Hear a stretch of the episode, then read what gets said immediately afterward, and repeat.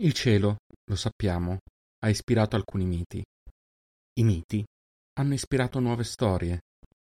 Le storie si sono intrecciate, ricostruite, rinarrate. Non sono sbagliate, sono solo diverse. Non sono canone perché il canone spesso esiste solo per limitare la memoria e la fantasia umane. Quindi perché non avere Orfeo figlio di Morfeo, sogno degli Eterni, che si consulta con gli zii di istruzione e morte per andare a salvare la sua amata Euridice? O ancora, perché non avere addirittura un musical che narra le storie dei due moderni Orfeo ed Euridice in una città chiamata opportunamente Hadestown? E andando avanti può capitare di incontrare non solo il ben noto Thor nei fumetti Marvel, ma interi Pantheon, al punto da avere Ercole nei Vendicatori e impegnato nei decenni a sedurre donne e uomini. Se poi alziamo gli occhi al cielo, le ispirazioni crescono sempre di più. Alieni immaginati da pianeti lontani, in troppe storie per poterle contare. Buchi neri, usati per andare dietro la libreria di una figlia lontana. Per arrivare a un personaggio meno conosciuto, si chiama Wendell Elvis Vaughn e la sua creazione risale addirittura al 1979. Un classico bravo ragazzo, di quelli tanto buoni da essere quasi noiosi. Ma quando entra in possesso di oggetti estremamente potenti, il suo essere buono lo rende perfetto per diventare il protettore dell'intero universo. Un po' troppo, dite? Può essere, ma è sempre l'universo Marvel, e sappiamo bene quanto le cose possano essere grandi tra le sue pagine. Tanto grandi quanto il nome scelto da Vaughn, che ci riporta qualcosa di esotico anche per il nostro cielo. Wendell Vaughn è infatti Quasar. Io sono Sergio e con Costanza vi diamo il benvenuto ad Astronomiti.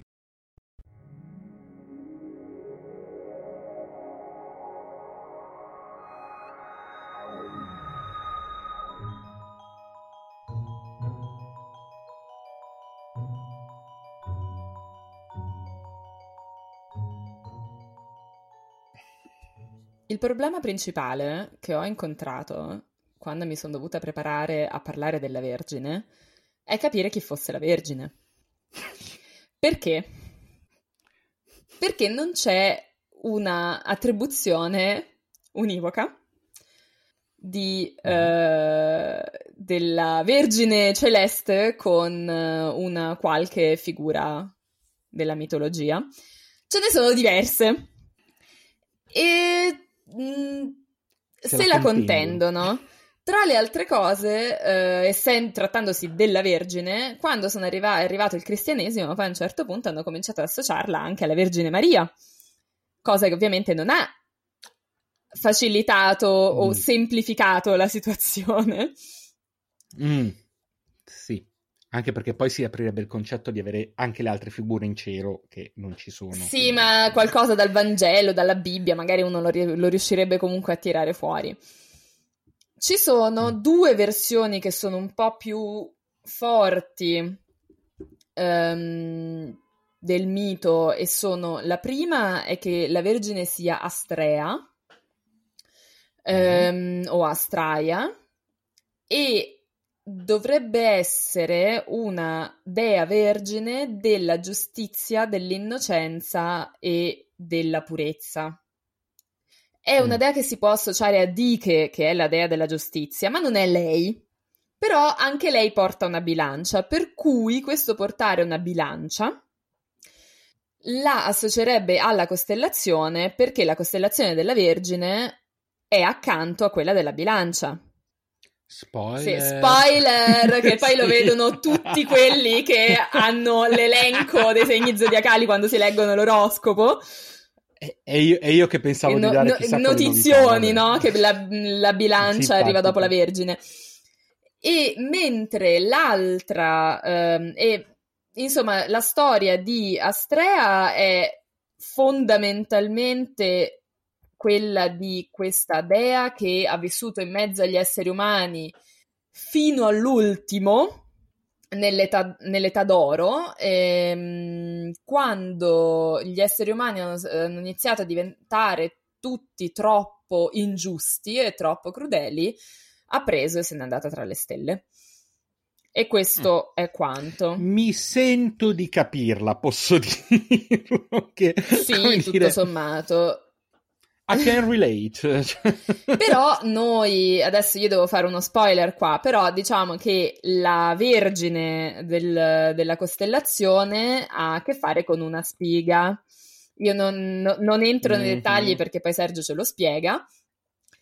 Questa cosa qui significa che questa vergine è legata anche alla, all'agricoltura, ecco. In quanto legata all'agricoltura, ci sono diverse interpretazioni anche qui. Che la vergine sia Demetra, quindi dea dell'agricoltura, uh-huh. della fertilità della terra, o più comunemente che la vergine sia sua figlia, cioè Persefone. Persefone è anche chiamata Core, cioè proprio ragazza in, in greco, antico mm. e anche moderno. Uh, Core è la ragazza, la ragazzina. E la storia di Persefone è un, una delle storie più famose in realtà della mitologia antica. Abbiamo questa giovincella che va a cogliere fiori e mentre raccoglie i fiori spunta un bellissimo narciso dalla terra, lei per prenderlo, perché le piace, tira forte, si apre un... un um, come si chiama?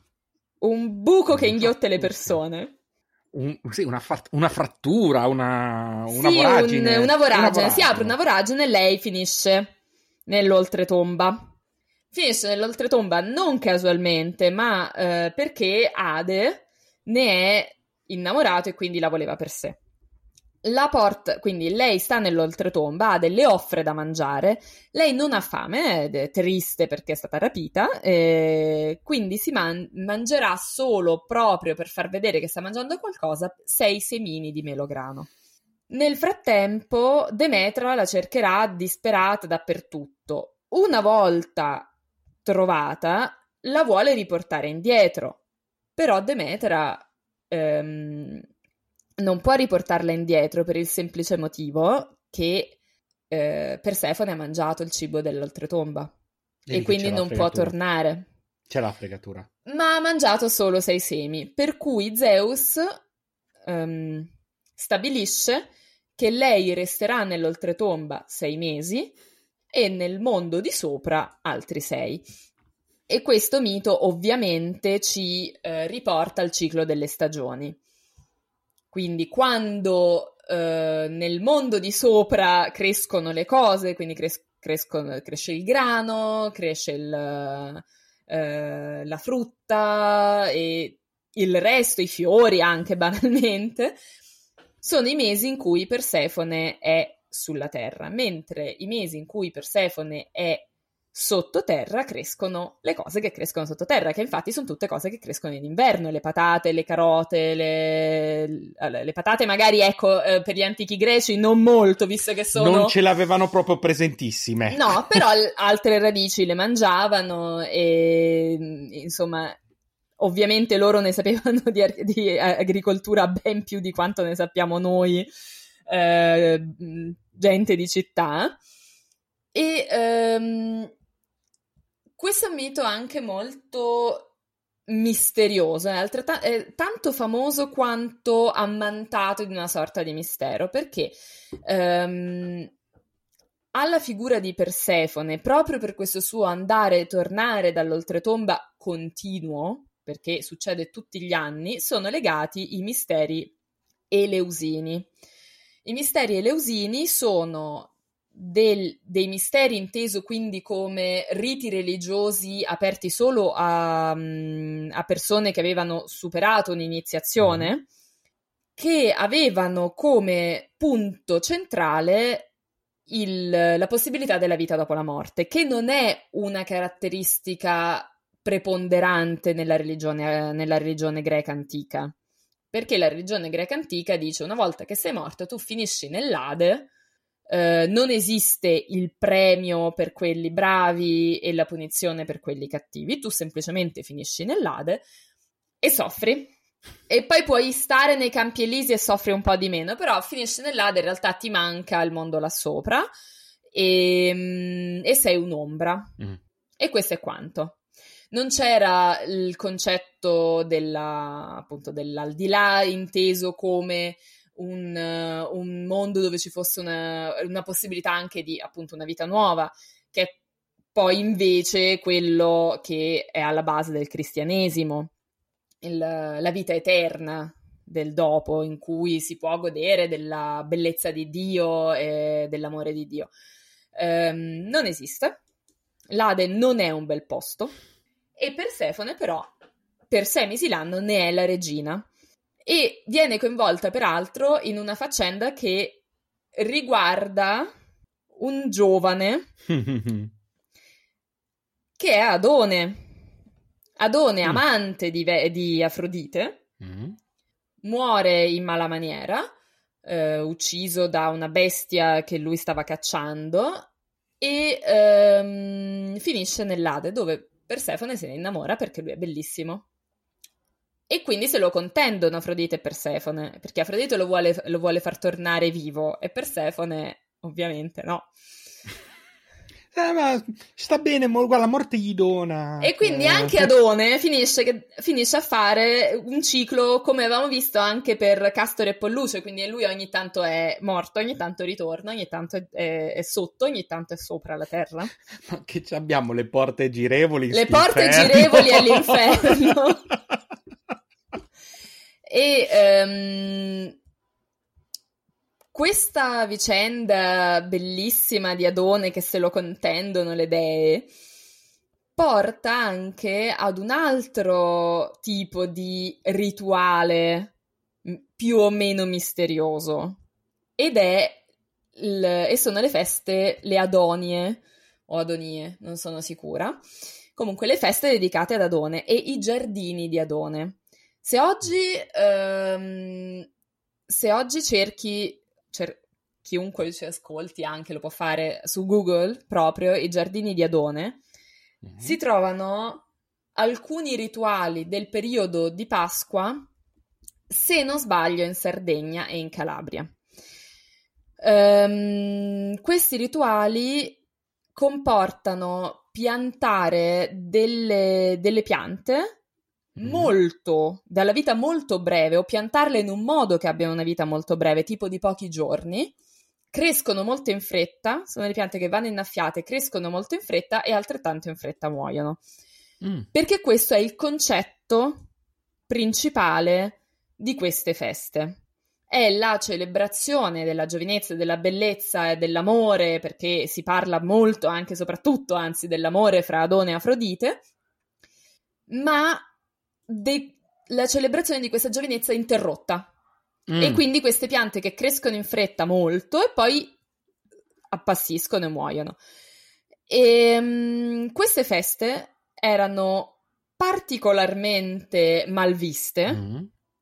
perché venivano um, celebrate, erano peraltro delle feste non statali, quindi venivano celebrate diciamo privatamente ed erano estremamente um, libere.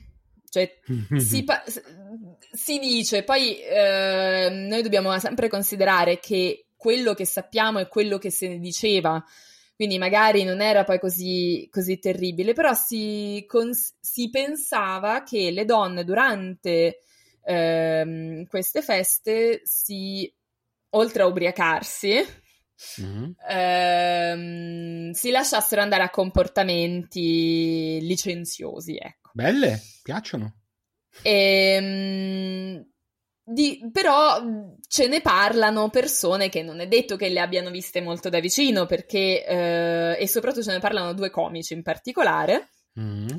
che sono Aristofane e Menandro. E, um... Giuro che sembra una coppia, detta così sembra proprio una coppiata comica. Sì, no, loro non si conoscevano meglio. Menandro sicuramente aveva letto Aristofane, ma eh, sono in periodi storici molto diversi. E tra le altre cose usano un, hanno un tipo di, co- di comicità completamente diverso perché Aristofane mm-hmm. fa satira satira politica proprio, anche molto apertamente satira politica. Eh, Mi sembra che... che... ne avessimo già parlato di Aristotele. Sì, sì, eh, perché uno mh, mm, è anche uno dei miei autori preferiti e uno dei grossi problemi nel mettere in scena Aristofane è che bisognerebbe fare una lezione tipo di qualche ora di storia prima del, di qualunque commedia per capirla veramente perché sono estremamente legate al contesto politico, tant'è che molte delle battute che ci sono nelle sue commedie sono anche considerate dai commentatori inspiegabili, perché magari sono delle battute che avevano senso rispetto a fattori che riguardavano la vita politica dell'Atene del V secolo a.C. e che magari erano talmente ovvie da non necessitare neanche di una particolare spiegazione. Per cui non ci sono rimaste le spiegazioni e non le capiamo più. Se, ehm, che è una cosa abbastanza normale, ci sono delle battute magari di 20-30 anni fa che se le, le, le, dici a un ragazzo di 15 anni oggi non le capisce. Certo. E, um, o come il fatto dell'icona del, di, del salvataggio nei computer che ha un floppy disk e ci sono persone più giovani che non sanno perché un, non, non, sanno cosa perché, voglia dire il simbolo. Perché mi, perché mi stai facendo questo? Perché dobbiamo renderci conto. Perché, perché mi stai facendo questo? Cioè, pensavo ci fosse un legame. Cioè, davvero. Ma io lo faccio perché ti voglio bene. E... Certo, certo. Cioè, quindi mi, fa, mi, mi, mi, ferisci così, così a No, perché così. ti, devo, perché ti devo dare anche le cattive notizie. Ma no, cioè, stavo bene, comunque. Tornando a noi. Menandro invece uh, fa un tipo di commedia più simile alle commedie, anche un po' alle commedie shakespeariane, dove ci sono scambi di personaggi, perso- ehm, intre- un po' di intricci, in- intricci e intrighi intricci, soprattutto. Intricci. Beh, è una bella co- contrazione del concetto, quindi esatto, in- in- intrighi e intricci, eccetera. Ehm dove alla fine tendenzialmente mh, mm, bravo giovanotto e una brava giovanotta alla fine si sposano. Mm. Però ci sono tutta una serie di guai nel mezzo perché ci sono appunto scambi di persona, errori eh, in cui uno pensa una cosa invece un'altra. E... Quindi è proprio tutto un altro tipo di, di commedia. Mm. In ogni caso, entrambi parlano eh, in una certa misura male delle, delle feste in onore di Adone. Mm.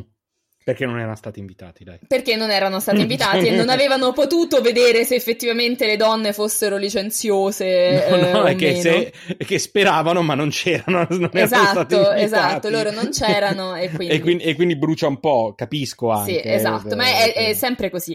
Eh, nel senso. La volpe l'uva insegna, eccetera, eccetera.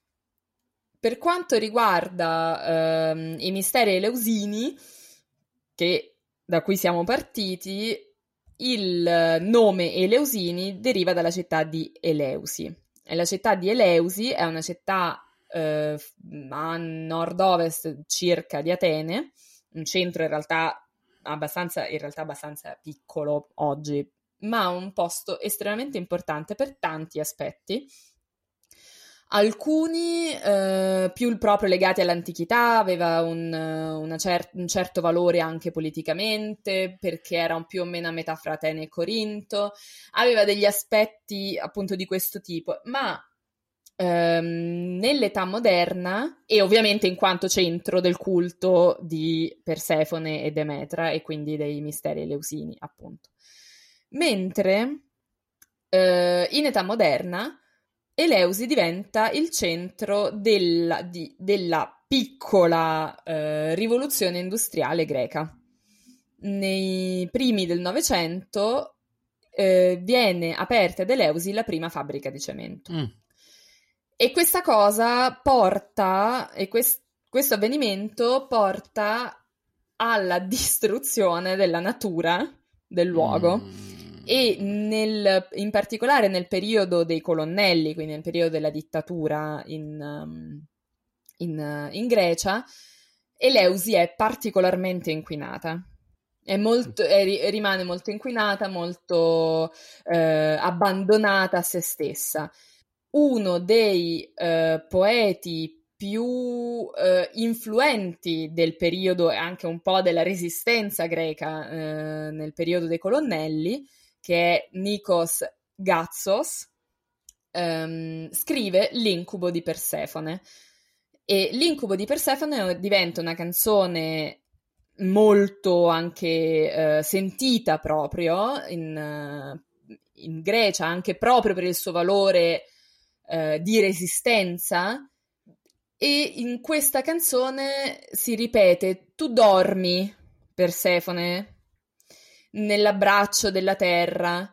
Tu non, um, non, um, non vedrai più Uh, i fiori, non vedrai più la natura, perché qui ci sono quelli che una volta erano i, i, gli agricoltori, adesso stanno impastando il cemento, quelli che adesso noi vediamo i, i turisti che, um, che, gettano i mozziconi di sigaretta.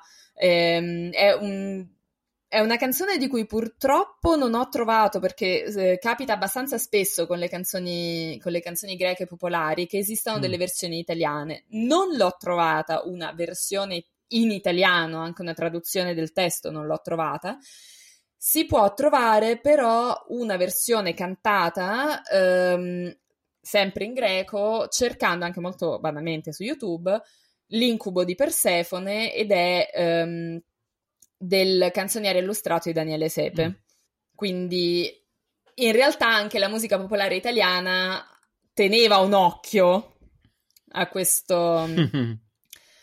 ehm, ma perché in realtà noi pensiamo alle canzoni popolari spesso come a qualcosa che più o meno non ha neanche mai avuto un autore, invece qui l'autore è un poeta riconosciuto, un, ed è, in, um, ed è già molto canonizzato.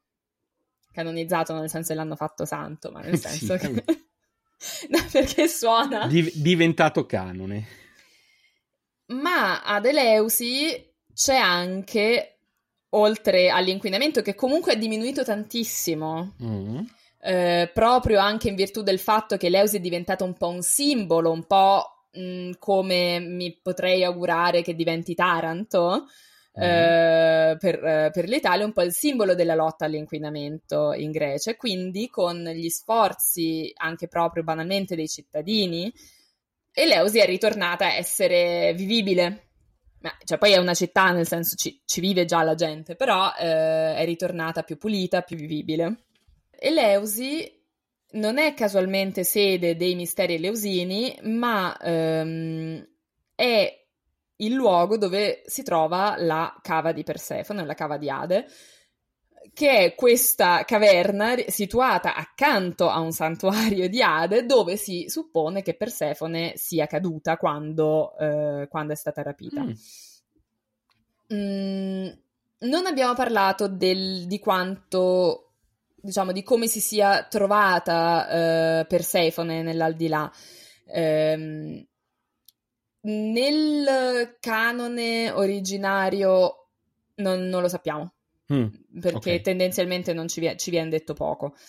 Ehm, Come dicevi, comunque sì, sì, quando, sì, sì, quando si parla di ragazze, cioè magari qualche donna, qualche dea ci viene detto come la pensa, ma quando si tratta di um, di giovincelle. giovincelle proprio non hanno nessun tipo di, di non Attraz- interessa insomma. attrazione proprio no no proprio non, non, interessa quello che pensano quello che provano però c'è uh, un, um, un nuovo canone che si sta creando e di fatto si sta creando online ed è un canone secondo cui Persefone e Ade sono una sorta di coppia ideale ehm, Ade è molto innamorato di lei, eh, questo dio che chiaramente fa molta paura perché è il dio de- dedicato alla morte e, al, e all'oltretomba completamente innamorato di questa ragazza che ehm, davanti a lei diventa un, un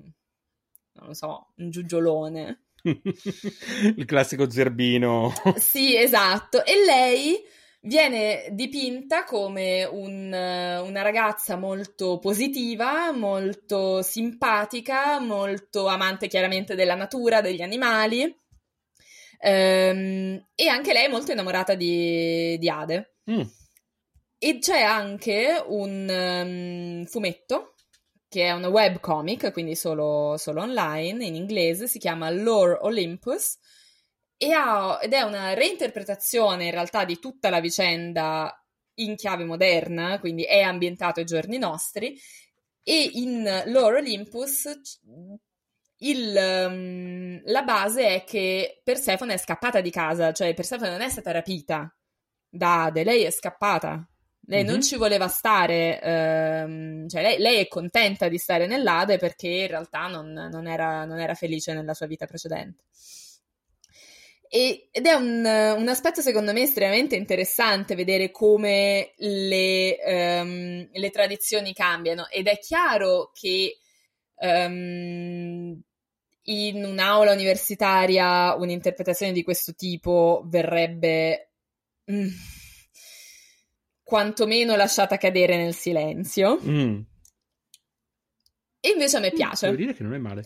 Mi piace l'idea che eh, questa ragazza abbia avuto una sua, abbia preso la sua decisione e sia stata. Um, eh, abbia fatto una cosa anche tutto sommato molto coraggiosa. E poi sì, per carità, nostalgia di casa, nostalgia di sua madre, ma comunque è lei che conduce la vicenda. Mm-hmm non è il, l'oggetto um, che viene scambiato fra la madre e il marito, mm, certo. in una certa misura. Ed è un, per questo è un, è un, per questo è un'interpretazione che mi piace molto. Un'altra dea che invece ha uh, molto potere è un'altra dea legata ai culti della natura e qua ci allontaniamo un pochino dalla, um, dalla, um, dalla mitologia greca, dal, dalla religione greco-romana, soprattutto greca, per parlare di Atargatis. Atargatis, conosciuta anche come Derketo o mm. Dea Siria, che è il nome con cui soprattutto la conoscevano i romani. Mm. Ehm, è una, de- una, dea di origine anatolica, quindi oggi della zona che oggi eh, comprende anche la Turchia, o meglio, una zona compresa dalla Turchia, e um, è una dea sirena. Mm, bello.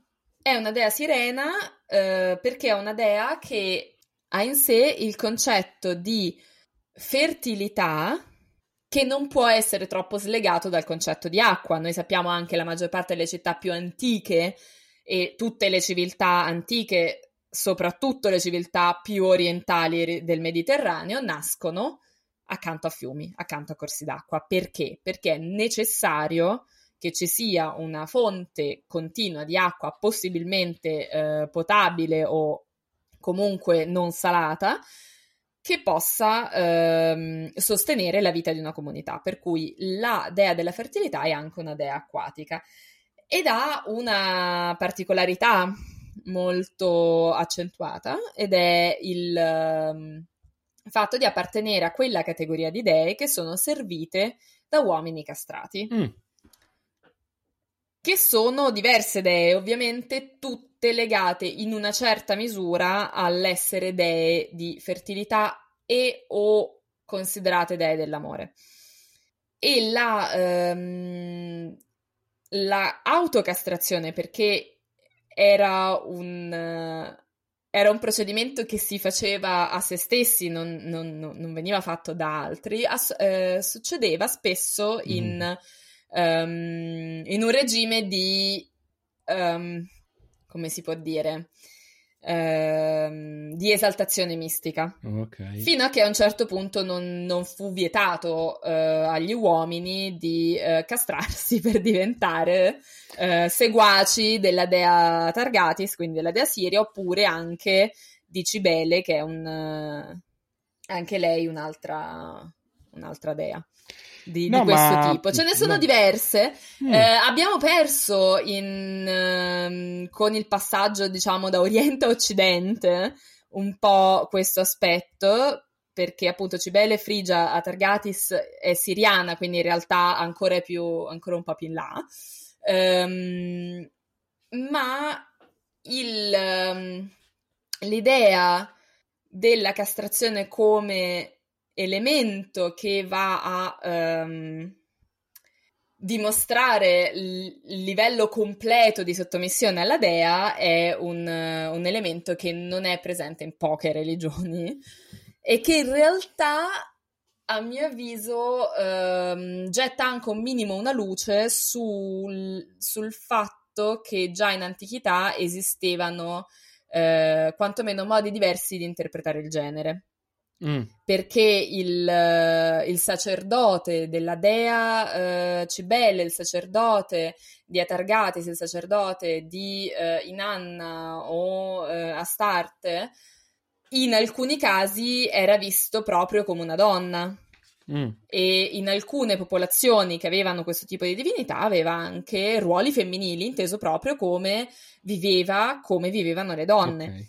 Quindi eh, io, lo, io, l'ho trovato molto interessante perché ci sono alcuni aspetti che noi consideriamo mh, mm, moderni, attuali, anche il discorso sul, appunto, sul genere, sulla transizione, che però mh, mm, tanto moderni e attuali non sono, perché esisteva già, aveva un, un, un suo valore religioso, non era necessariamente un, um, una questione di orientamento o di identità di genere, ma comunque persone che non vivevano il genere secondo le regole binarie attribuite ai due generi ci sono sempre state nella storia. Sì, c'è sempre questa impressione che eh, abbiamo avuto un passato in cui c'era forse più accoglienza delle diversità esistenti o più accettazione in genere, cioè con- ci sono n sfumature e poi nel tempo ci siamo trovati con una dicotomia. Ma eh, ehm, sì e no, nel senso, cioè, nel senso mi piacerebbe che... pensare che fosse mm. che, che, sia stato così. In realtà ehm, all'interno poi di società che eventualmente accettano questo eh, carattere o un altro, poi comunque quello che veniva effettivamente considerato diverso poi veniva stesso, alla stessa maniera sì. discriminato. Sì, sì, sì, sì, non... no, no, no, ma non, non, parlavo di accoglienza to cure, no, perché non... No, no, no purtroppo no. Mi, eh, no, que- quello, sono quello quelle no. cose dove ci piace sognare che ci sia stata un'età dell'oro. Bello. No, non, c'è mai, non c'è stata. Sarebbe bello. No, pensavo soprattutto a un discorso di accettazione che almeno in alcuni ambiti ci potesse essere più, potessero essere più sfumature quindi meno... Sì, quello sì. Un, un, non una situazione discreta ma continua, per, parla, per, dirla con termini più informatici e matematici, mm-hmm. eh, e invece poi ci siamo trovati ad avere situazioni molto discrete, sempre per rimanere in termini sì. matematici. Sì, non, non è più un allora, non credo che eh, nell'antichità si potesse parlare di spettro, parlando di genere oh. o di costellazioni, come le ho sentite nominare, che è, con un termine che mi è piaciuto molto. Mm-hmm. Um, però è un dato di fatto, e questo non succede solo in antichità, in realtà non c'è mai stata una vera e propria pausa, al massimo noi abbiamo abbandonato come europei come mediterranei, magari di, o come italiani o come italiani cristiani, cioè insomma in categorie abbastanza limitate abbiamo magari abbandonato l'aspetto per esempio del terzo genere, mm-hmm. ma ehm, ci sono popolazioni, a parte popolazioni come eh, quelle nat- native americane o native canadesi, eh, in cui era comunque presente la figura del uh, Two Spirits, quindi dei due spiriti. Um, in India, nella cultura indiana c'è stato per molto tempo ci, eh, e ci sono ancora le Hijra, che spero di pronunciare correttamente. Um, nelle, in alcune isole, se non sbaglio, nelle Fiji o nelle Tonga si usa eh, che una famiglia che non ha figlie femmine faccia um, mm vivere uno dei figli maschi come, come una femmina, quindi come una sorta di bilanciamento. Um, ci sono queste realtà, ci sono in realtà sempre state, Alcune culture hanno deciso a un certo punto, per un motivo o per un altro, di abbandonarle e si trovano evidentemente in questo momento molto in difficoltà eh, nel momento in cui queste identità invece ri- ritornano Certo. fuori. Quello sì. chiarissimo, Quindi chiarissimo. non- eh, diciamo la pausa ce l'abbiamo avuta noi, la, la Eh. vediamo noi, sì, quello sì. Però Sì, sì, ecco, non è niente di... eh, cioè se, mh, se uno dovesse per forza necessariamente per parlare di natura, mh, non c'è niente di naturale nel dire che i generi e il modo in cui si deve vivere il proprio genere Infatti. sono due. Infatti, assolutamente. Niente, eh, io direi che ehm, possiamo cominciare a parlare Possiamo- invece del... Dell'aspetto celeste, Sì. letteralmente. Va bene, allora noi stiamo registrando il 18 settembre. Mm, stiamo registrando il 18 settembre e esattamente in questi giorni il Sole sta passando nella, Nella costellazione Vergine. della Vergine. Tra l'altro ci è arrivata una domanda su Facebook qualche giorno fa che chiedeva perché dal punto di vista astrologico si dicessero che il Sole passa in una costellazione diversa eh, rispetto a quella in cui è astronomicamente fissato e spiegavo molto velocemente che ormai è come è da vedere tipo un fuso, un fuso orario celeste. Siccome eh, come dire storicamente è sempre passato lì si conti- continuano a parlare delle costellazioni originali e non di quelle eh, effettive eh, quindi diciamo che la Vergine, appunto, in questo momento vede il passaggio del Sole. Mh, abbiamo registrato la scorsa settimana che era ancora di poco in Leone. Registriamo questa settimana che è appena entrata in, in Vergine. Io sto guardando in questo momento lo schermo di Stellarium e ho proprio il Sole accanto alla testa della Vergine in questo preciso istante. Ehm, e la Vergine, tra l'altro, è a ridosso dell'equatore celeste, il che fa sì che, guarda caso, tra quattro giorni arriverà il giorno dell'equinozio autunnale, che è vero che è anche il giorno in cui abbiamo eh, appunto le- l'uguale durata tra luce e buio, ma è anche il giorno in cui il Sole torna nell'emisfero celeste australe. Quindi in questo preciso istante il Sole sta facendo il suo passaggio dall'emisfero eh, eh, boreale all'emisfero australe, quindi taglia tra quattro giorni eh, il, um, l'equatore celeste. È una, è una costellazione molto ampia, mh, è la più ampia del cielo boreale dopo l'Idra eh, ed è in assoluto la più ampia dell'intero zodiaco.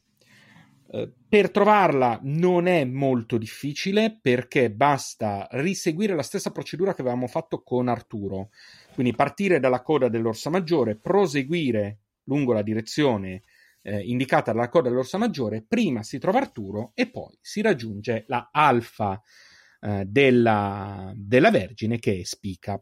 La famosa, lo famoso La famosa spoiler spiga che- di grano. Esatto, lo spoiler che hai fatto eh, poco fa. Ehm, diciamo anche che ehm, la Vergine è in una zona lontana dalla parte luminosa della Via Lattea, il che fa sì che sia una di quelle zone in cui è molto più semplice osservare gli oggetti deep sky, tendenzialmente galassie. Mm, vedremo tra poco che infatti uno dei più famosi ammassi di galassie esistenti è l'ammasso della Vergine, che abbiamo proprio sua, eh, nel suo corpo. Ehm, quando è visibile? È visibile tendenzialmente sempre per- prendendo le 9 di sera come orario, eh, dai primi giorni di febbraio a est, ovviamente, come sempre, eh, a sud ai primi di agosto e ai primi di settembre bassa a ovest. Infatti, se stiamo dicendo che il sole ci passa attraverso in questi giorni, vuol dire materialmente che non la possiamo vedere in questi, eh, in questi giorni, proprio eh, in maniera molto banale. Eh, vedremo tra poco che non soltanto nel corpo eh, della Vergine c'è appunto questo ammasso di galassie, ma abbiamo anche l'elemento che, eh, un, che di, di, cui ci eravamo pro- ripromessi di parlare, che iniziamo a toccare proprio oggi, che sono i quasar. Uno dei quasar più famosi, che è 3C273, si trova esattamente nella costellazione della Vergine ed è importante per vari motivi, ma lo vedremo tra poco.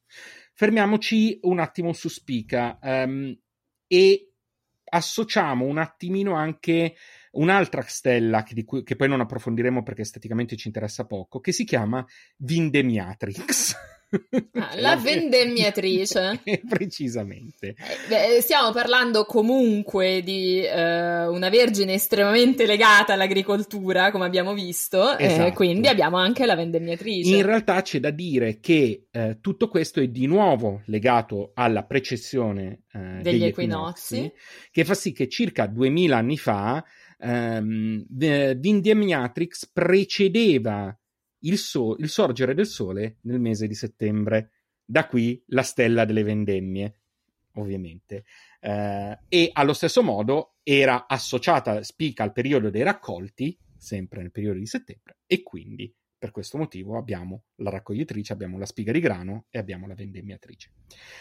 Spica è una bella stella di 1 di magnitudine, una azzurra intensa che si trova a 250 anni luce ed è una binaria spettroscopica, quindi di nuovo una stella che noi non possiamo risolvere, ma che invece che sappiamo è che è binaria per le, le analisi spettroscopiche. Eh, è una, addirittura grazie al suo periodo di soli 4 giorni ha una variazione di tipo 0,1 di magnitudine, quindi proprio una, una, una cretinatina. Spica forma, tra l'altro, assieme proprio ad Arturo e a Denebola, di cui abbiamo parlato la scorsa settimana, il triangolo di primavera, che è un asterismo formato. Ma se aggiungiamo al triangolo di primavera altre due stelle, tra l'altro è praticamente un triangolo equilatero, il triangolo di primavera. Um, se andiamo ad aggiungere al triangolo di primavera anche la stella Corcaroli, il cuore, il cuore, di Carlo, che è l'alfa dei cani da caccia, una costellazione che non siamo andati a vedere perché in realtà non è una costellazione classica, ma è stata creata molto tempo dopo, scopriremo che si forma un quadrilatero formato da due triangoli. Uno è appunto il triangolo di primavera e l'altro più piccolo è quello costituito da Arturo, De Nebola e Corcaroli. Questo asterismo viene chiamato diamante della Vergine anche se poi una sola delle stelle appartiene alla Vergine e le altre no. Eh sì, Però... ma tu al cane da caccia glielo daresti un diamante? No, effettivamente no, va bene. Poi ha già il cuore di Carlo al suo interno, quindi... Eh, fa, fa, già impressione così. Esatto. Eh, ovviamente stiamo parlando di una stella molto, molto vicina all'eclittica, il che significa che è soggetta a occultazione sicuramente della Luna, qualche volta anche planetaria. È stata occultata ad esempio da Venere nel 1783 e verrà rioccultata, segnatevelo perché vi voglio presenti, nel 2197. Quindi domani. Domani. domani praticamente. Ce lo segniamo in agenda. Esatto. Eh, la cosa interessante di Spica è che si pensa che nel, mille, nel 130 a.C. fu la stella che suggerì ad Ipparco la precessione degli equinozi. Perché eh, noi avevamo il tempio di Tebe in Egitto che era costruito allineandolo a Spica nel 3200 a.C. però, tipo, eh, quei 3200 anni dopo, non era più allineato. Quindi c'è stata questa cosa di dire, mm, forse, forse, Quindi forse. il parco spost- invece di, di, dire, ah, ma mi sa che sono stati gli alieni. No, che, assolutamente. Eh, ha detto, no, aspetta, vediamo un attimo. E si è, invent- si è inventato, soprattutto, ha creato la processione. Ha, ha dedotto che ci fosse la precessione degli equinozi. Lo stesso Copernico ha usato anche gli Spica per, eh, per un po' di osservazione al riguardo. Altre stelle che abbiamo sono la beta che si chiama, giuro non so pronunciarla, Zavijava o Alaraf. Alaraf mi piace di più, è più semplice. Alaraf si può pronunciare. Sì, è una stella di 3,6 di, mag- di magnitudine, una bianco-gialla, 36 anni luce, eh, niente di particolare, se non che anche lei è facilmente occultabile. E poi abbiamo la gamma che si chiama Porrima, che eh, è un'altra stella doppia di magnitudine 2,7 e che è costituita da due stelle praticamente identiche, entrambe hanno una magnitudine 3,5 e ruotano tra di loro in 169 anni. Uh, la cosa particolare di queste è che nel 2005 hanno raggiunto la loro posizione più vicina e quindi si potevano se- risolvere solo con un telescopio da 250 mm ma adesso hanno ricominciato ad allontanarsi. Quindi nel 2010 ne bastava uno da 100, nel 2012 uno da 60 e saranno comunque risolvibili per tutto il XXI secolo. eh, ed è stata anche tra l'altro una delle prime eh, stelle binarie scoperte. Ma passiamo al deep space perché qui ce n'è tanta di roba uh, nel senso che abbiamo, abbiamo, detto abbiamo un ammasso di galassie un ammasso di galassie che si chiama appunto ammasso, ammasso della, della Vergine, Vergine, che dista a circa, 5, circa 55 milioni di anni luce e contiene 3000 galassie Uh, che alcune di queste sono, alcune dozzine sono uh, visibili già con un telescopio da 150 mm. Dove si trova l'ammasso? Tendenzialmente poco a ovest di Vindemiatrix, quindi vedi che Vindemiatrix in qualche modo è saltata fuori, ed è veramente un, un'area affascinante da osservare. All'interno troviamo, io cito solo alcune delle galassie, che poi basta andare a vedere un catalogo, un'osservazione per poterle andare ad osservare. Abbiamo ad esempio M49, che è una galassia ellittica di magnitudine 8. Questo significa che già con degli strumenti ottici, già con un telescopio da 75 si inizia a vedere con un, baio, un bagliore rotondeggiante. Ovviamente più il potente il telescopio, più si riesce si a vede. vedere meglio. Dettaglia- in maniera dettagliata. Esatto, abbiamo M58 che è una spirale barrata di, di, di decima magnitudine, eh, una M59 eh, che è molto, ehm, molto vicina a una delle altre, M60 che non ha, una, non ha magnitudine e andiamo avanti in questo modo. M84 e M86 che addirittura sono una coppia di galassie ellittiche eh, cioè, molto vicine. Sono interdipendenti? Diciamo che sono molto vicine. Mm, sono visibili nella stessa raggio di telescopio, uh, quindi potenzialmente non de- non, le galassie tendenzialmente non ruotano intorno a sé, ma possono scontrarsi come, come, ti ricordi, e quindi comunque sono molto molto molto vicine. E abbiamo um, la M87, che è una galassia ellittica molto forte nei, ne, sia nelle onde radio che nei raggi X. Abbiamo parlato le scorse volte di quanto siano importanti i raggi X ma infine abbiamo la M104 che sarebbe una galassia spirale. Ma siccome noi la vediamo di taglio, eh, ci sembra, sembra un disco. No. Sì, è stata ribattezzata la galassia sombrero. Ah, ecco. Sei, ti aspettavo. Su... Ma... Sì, no, io, vabbè, i nomi. la galassia sombrero perché ha un nucleo abbastanza accentuato, quindi, quindi da lato sembra, sembra un po' alla punta del sombrero. Diciamo che somiglia anche, se vuoi, a Saturno vista lateralmente in, in un certo modo. Quindi ne abbiamo elencate alcune, ripeto, sono 3000, però sono tutte coste- ehm, galassie che in qualche modo sono visibili anche con strumenti amatoriali, magari un pochino più potenti, ma mh, anche amatoriali. Quindi un bel, un bel parco di galassie da questo punto di vista. Ovviamente abbiamo sistemi planetari anche in, in Venere, eh, scusi, in Venere, in Vergine, eh, questo ormai non, non, ci stupiamo neanche più. Ma, dicevo prima, Venere, eh, la Vergine, niente, mi sono fissato con Venere, la Vergine contiene un quasar, una, uno dei quasar più famosi e più importanti nello studio. E a questo punto, visto che ne parlavamo... Bisogna la... sapere che cos'è, cos'è, un quasar. Che cos'è un quasar. Allora, anzitutto il quasar è una di quelle situazioni in cui si dà il nome sbagliato e poi si tiene. Perché il la, quasar sta per quasi stellar radio source, cioè radio sorgente quasi stellare. Perché? Perché quando furono scoperti i quasar si riconobbero queste eh, sorgenti radio molto intense, di cui però non si capiva la natura, cioè sembravano affini alle stelle, ma non erano stelle. Soprattutto la stranezza era il non capire la, la luminosità rispetto alla distanza ipotetica e rispetto appunto alle onde radio. Cioè c'era qualcosa di strano, è, era, era, un oggetto che non si capiva. Tant'è che ti ricordo che i quasar erano que- gli oggetti studiati da Jocelyn Bell nel 67 quando, quando ha scoperto le pulsar. le pulsar. Quindi eh, stiamo parlando comunque di un oggetto che era strano, molto particolare. Dopodiché, proprio osservando 3C273, eh, la, nel 63 ma, l'astronomo Martin Schmidt si accorse di una particolarità, che le righe spettrali, vedi quante volte torna lo studio della spettrografia, studio della spettrografia per sì. quanto riguarda le scoperte, quante volte si accorge che la, questa 3C273 aveva le lunghezze d'onda che arrivavano sul nostro pianeta, che quindi rilevavano, rilevavamo, distanziate esattamente allo stesso modo delle righe dell'idrogeno. Ora, detta così può sembrare un po', dice, vabbè, che significa? In Eh. realtà, in realtà, tutte le linee spettrografiche di qualunque elemento sono estremamente riconoscibili. Hanno proprio una composizione. Adesso non sono un chimico quindi, eh, né, un fisico, quindi non voglio dire una cappellata, ma se non sono uniche, so- lo sono quasi. Ok, quindi diciamo che vedere una somiglianza a livello spett- spettrografico tra delle onde che ti arrivano ti fa dedurre che potenzialmente potrebbero essere le stesse. Ok?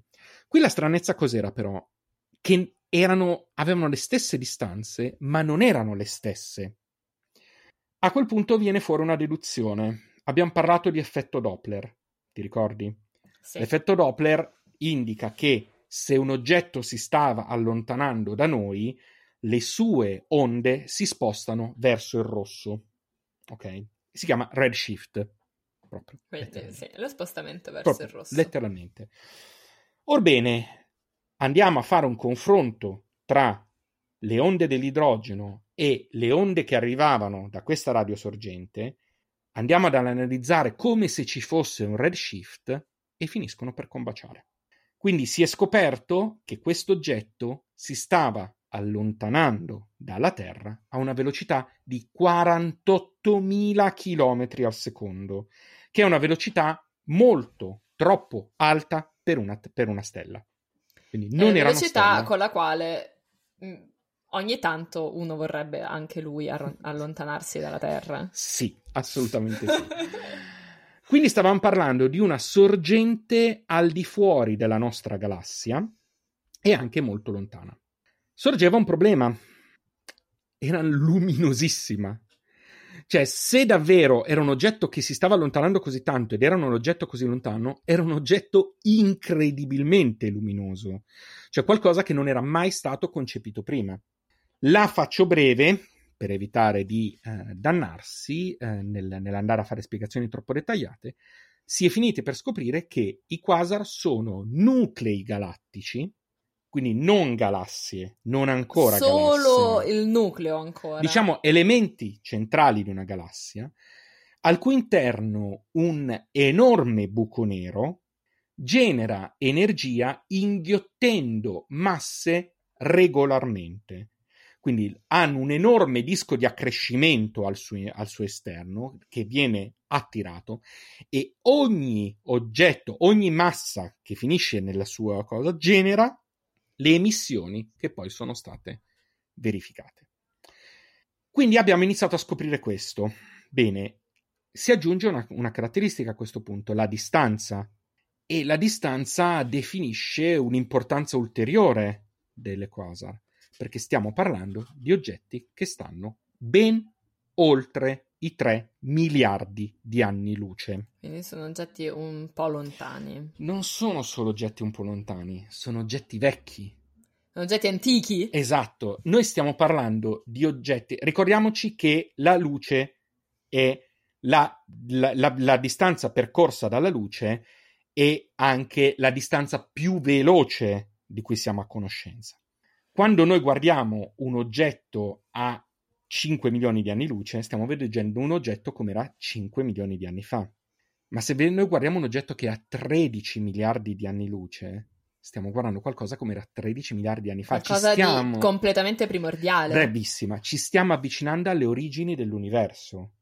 Cioè, noi osservando e studiando le quasar, non so mai se si dice quasar, io le chiamo le quasar, però mm, lo sto dando. Perché sono stelle, quindi sono quasar. sono le- nuclei galattici, gala- Hai potenzialmente. ragione, allora forse, sarebbero, forse allora sarebbe corretto dire le pulsar, perché quelle sono stelle fermente, Esatto. e i quasar. Esatto, però, come dire, però potrebbero essere. Bisognerebbe anche- chiedere ai quasar. Esatto, chiedere come si sentono.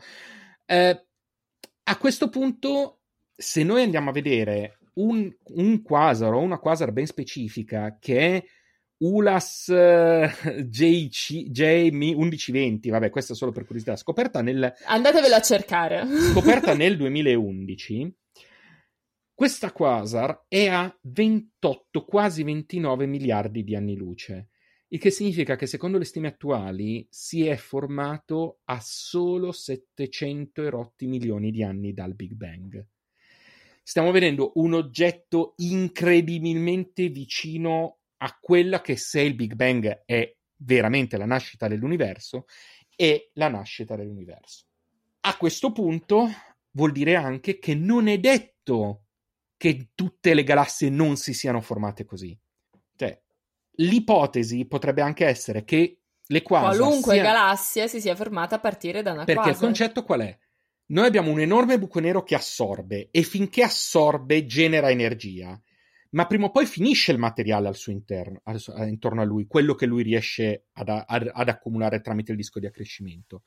A quel punto si potrebbe raggiungere una stabilità, eh, una stabilità di tipo gravitazionale e arrivare poi alla generazione delle galassie. Quindi quando parliamo di un nucleo galattico stiamo parlando del fatto che potrebbe essere non solo all'origine di alcune galassie, ma anche di tutte le galassie. Non lo sappiamo, non possiamo dirlo, ma non è impossibile che sia così. Non è assolutamente impossibile Quindi, che sia così. mh, in una certa misura, osservare i quasar è osservare il- a parte il passato, Mhm. ma anche proprio la- il concepimento delle galassie in, una certa- in un certo senso. Cioè, stiamo, stiamo andando alle origini di tutto. Stiamo andando alle origini di tutto. Siamo in una direzione. Cioè, tu pensa anche il semplice concetto di vedere qualcosa di così lontano da essere più vicino all'inizio che a noi.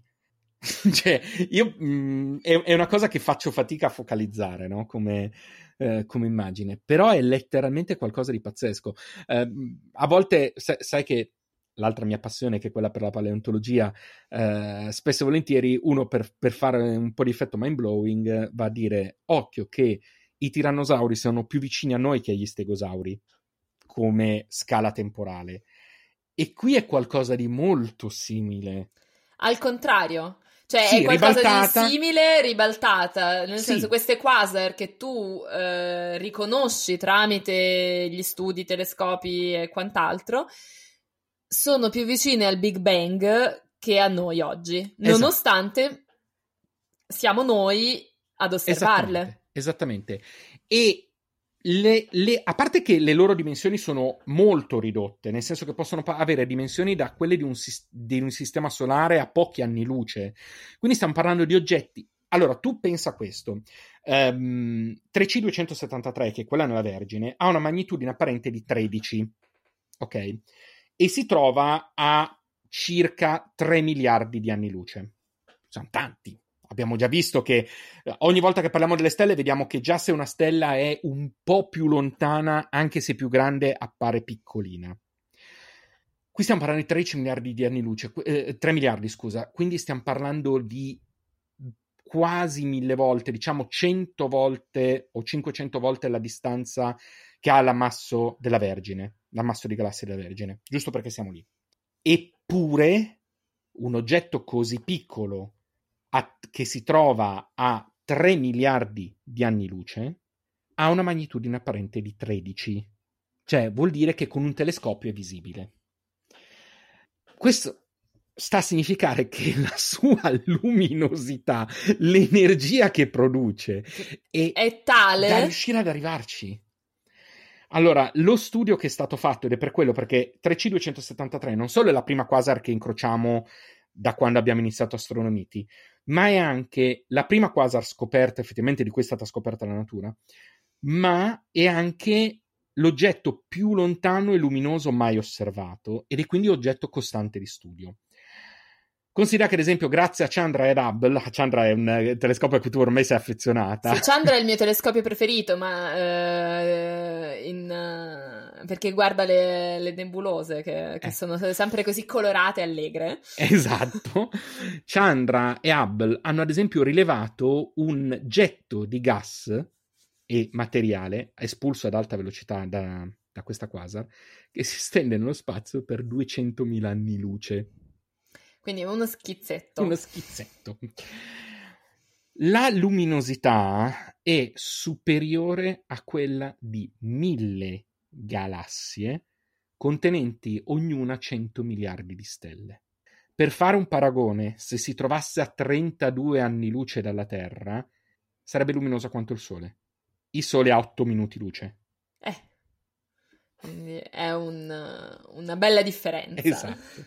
Per di più, l'altra cosa che si è scoperta è una grossa um, un grosso ondeggiamento nella, nella luminosità uh, e anche questo ci ha, permetto, ci, per, ci ha, permesso di definire che sono piccole.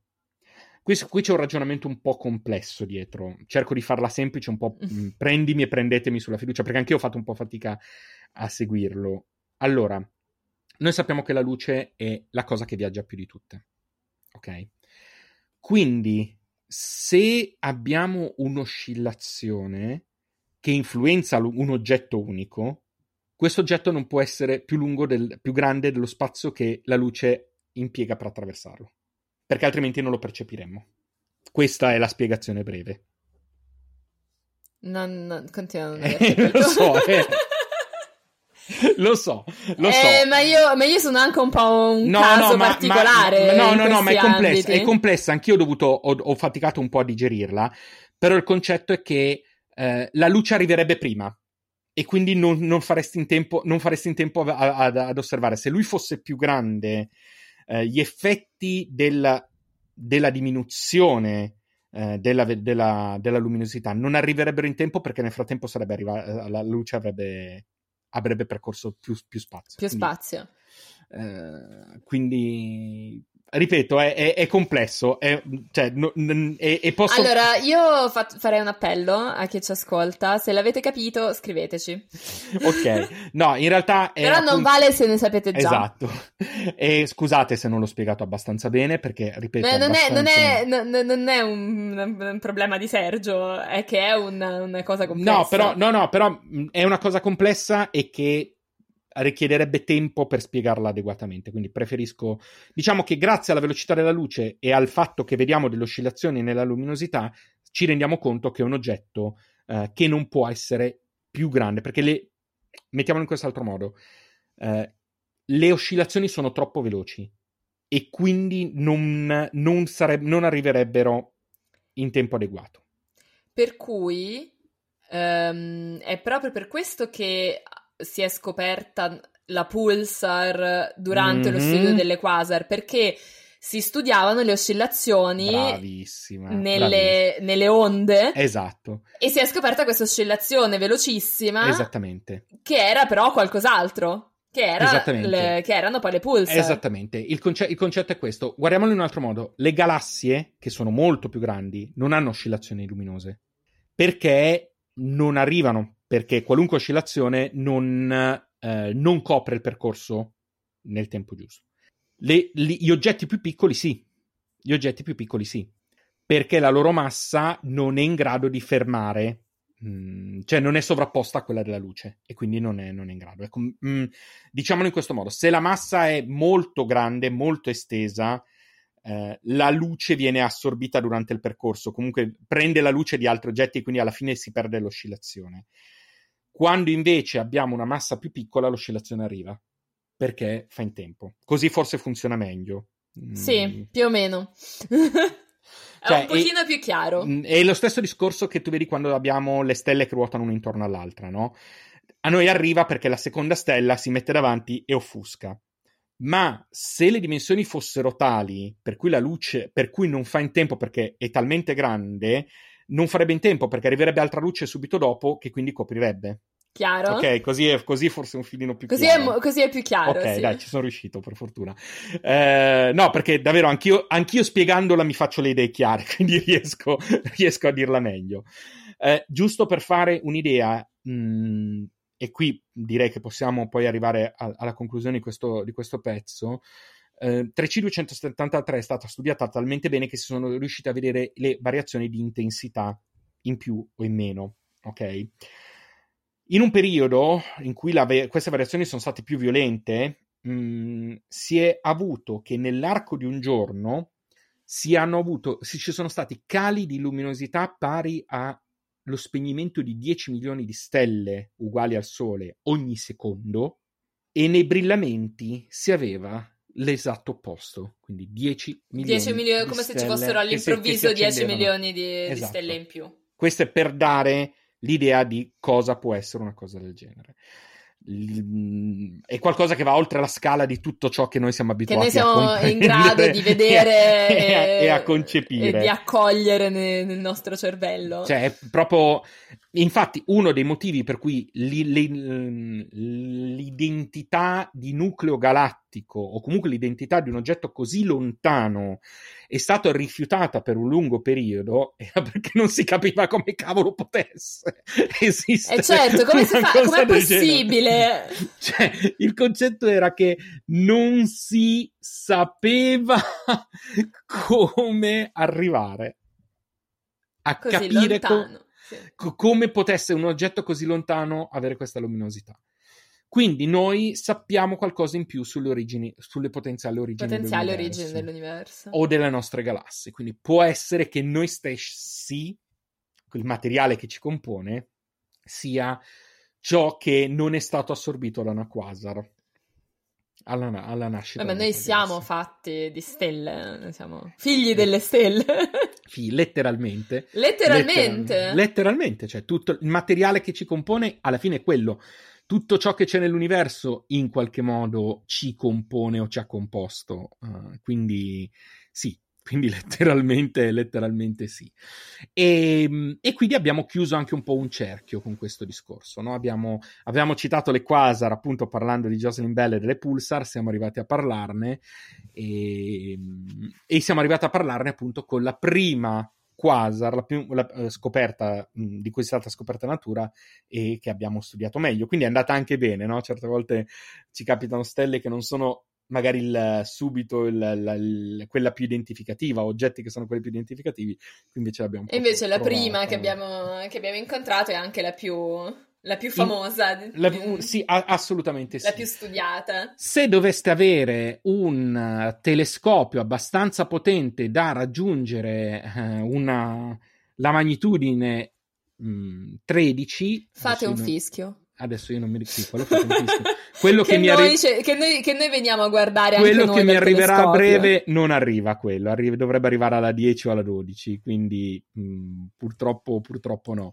Eh, non so neanche di preciso se effettivamente a telescopi amatoriali riescano a raggiungere quella, uh, uh, quella magnitudine, dovrei andare a controllare, prendetela come, Altrimenti andate dove c'è un, un telescopio con quella magnitudine, eh, non magnitudine. Eh, oppure eh, sì, quella, quella, capacità di, di, di, di ingrandimento. Di, Pensavo alle magnitudini, abbiamo parlato di stelle, quindi... Beh, però non è, sbagli- non è, non è sbaglitu- sbagliatissimo quello non che è sbagliatudine. Non è sbagliatudine. Eh, non è sbagliatissimo quello che hai detto, perché comunque mh, si può dire se un telescopio è in grado di raggiungere una magnitudine osservabile o meno.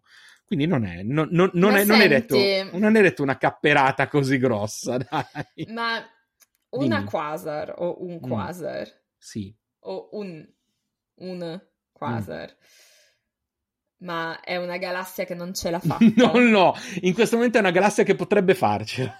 ok, quindi la galassia però è un quasar che ce l'ha fatta. Potenzialmente si suppone, diciamo si suppone, non lo sappiamo. Non no, lo sappiamo. perché è, è, importante, noi stabiliamo l'uni- eh, l'universo, noi abbiamo... Eh, su chi ce l'ha fatta e chi, chi ce, l'ha, fatta e chi non ce l'ha fatta. Il meteorite è, un, è, una meteora che ce l'ha fatta, la meteora è il meteoroide che ce l'ha fatta. La, esatto. ehm, la protostella, il disco protoplanetario è, è, una stella che non ce l'ha non fatta. ce l'ha fatta, esatto. Ormai stiamo diventando così. Quindi noi sto... abbiamo eh, un... come c'è il catalogo Messier, mm-hmm. eh, che... Noi abbiamo il catalogo, di chi, il catalogo di chi ce l'ha fatta e chi non ce l'ha noi, fatta. Noi abbiamo, abbiamo il catalogo astronomiti. Gerarchia. Noi abbiamo il catalogo astronomiti. Esatto. Che sono le ste- chi ce l'ha fatta e chi non ce l'ha fatta. No.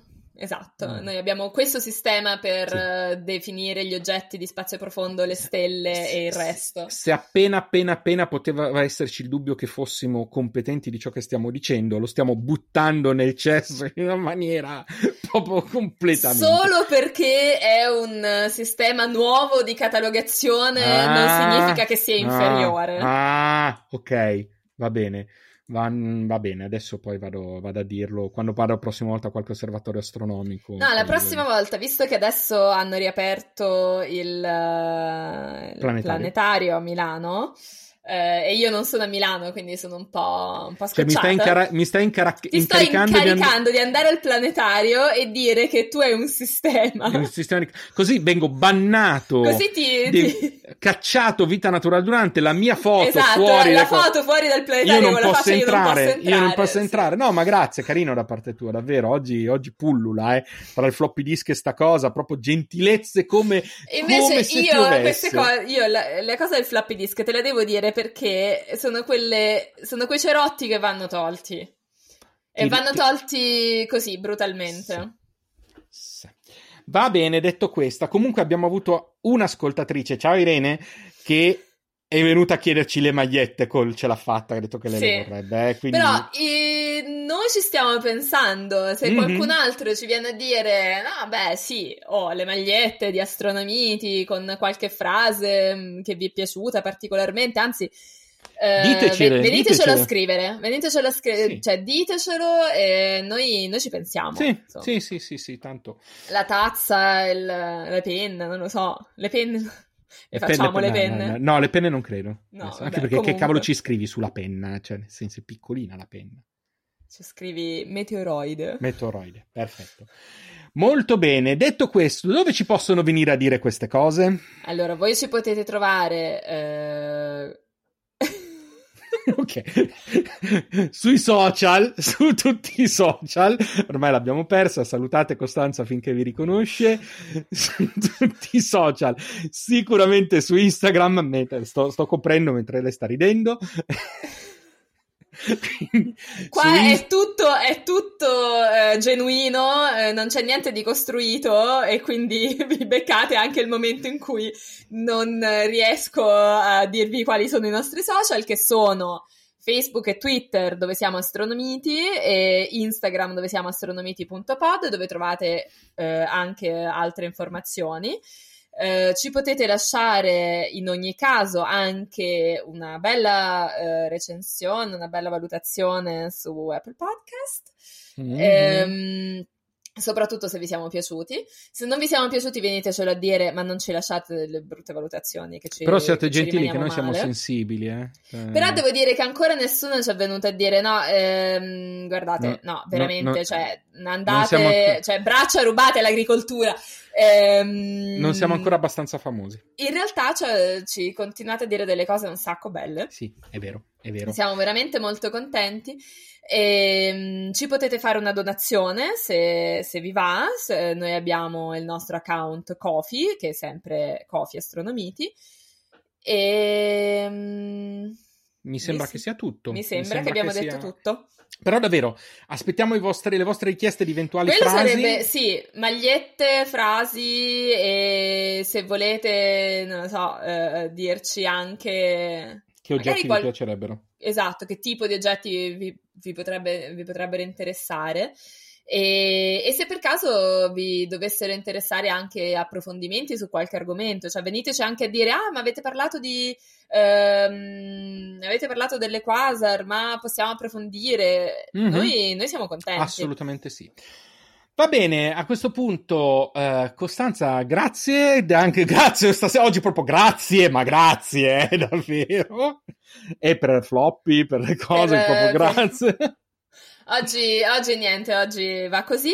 E, ehm, grazie Sergio, anche se non andrai a, a farti bannare dal planetario. Ci so terrei già. a tornarci ogni tanto. E grazie a tutti voi, soprattutto perché ci sopportate. Ciao, alla prossima. Ciao.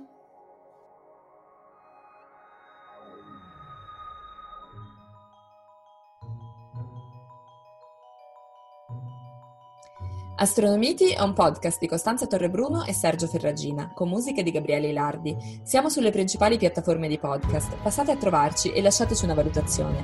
Nel prossimo episodio, la bilancia.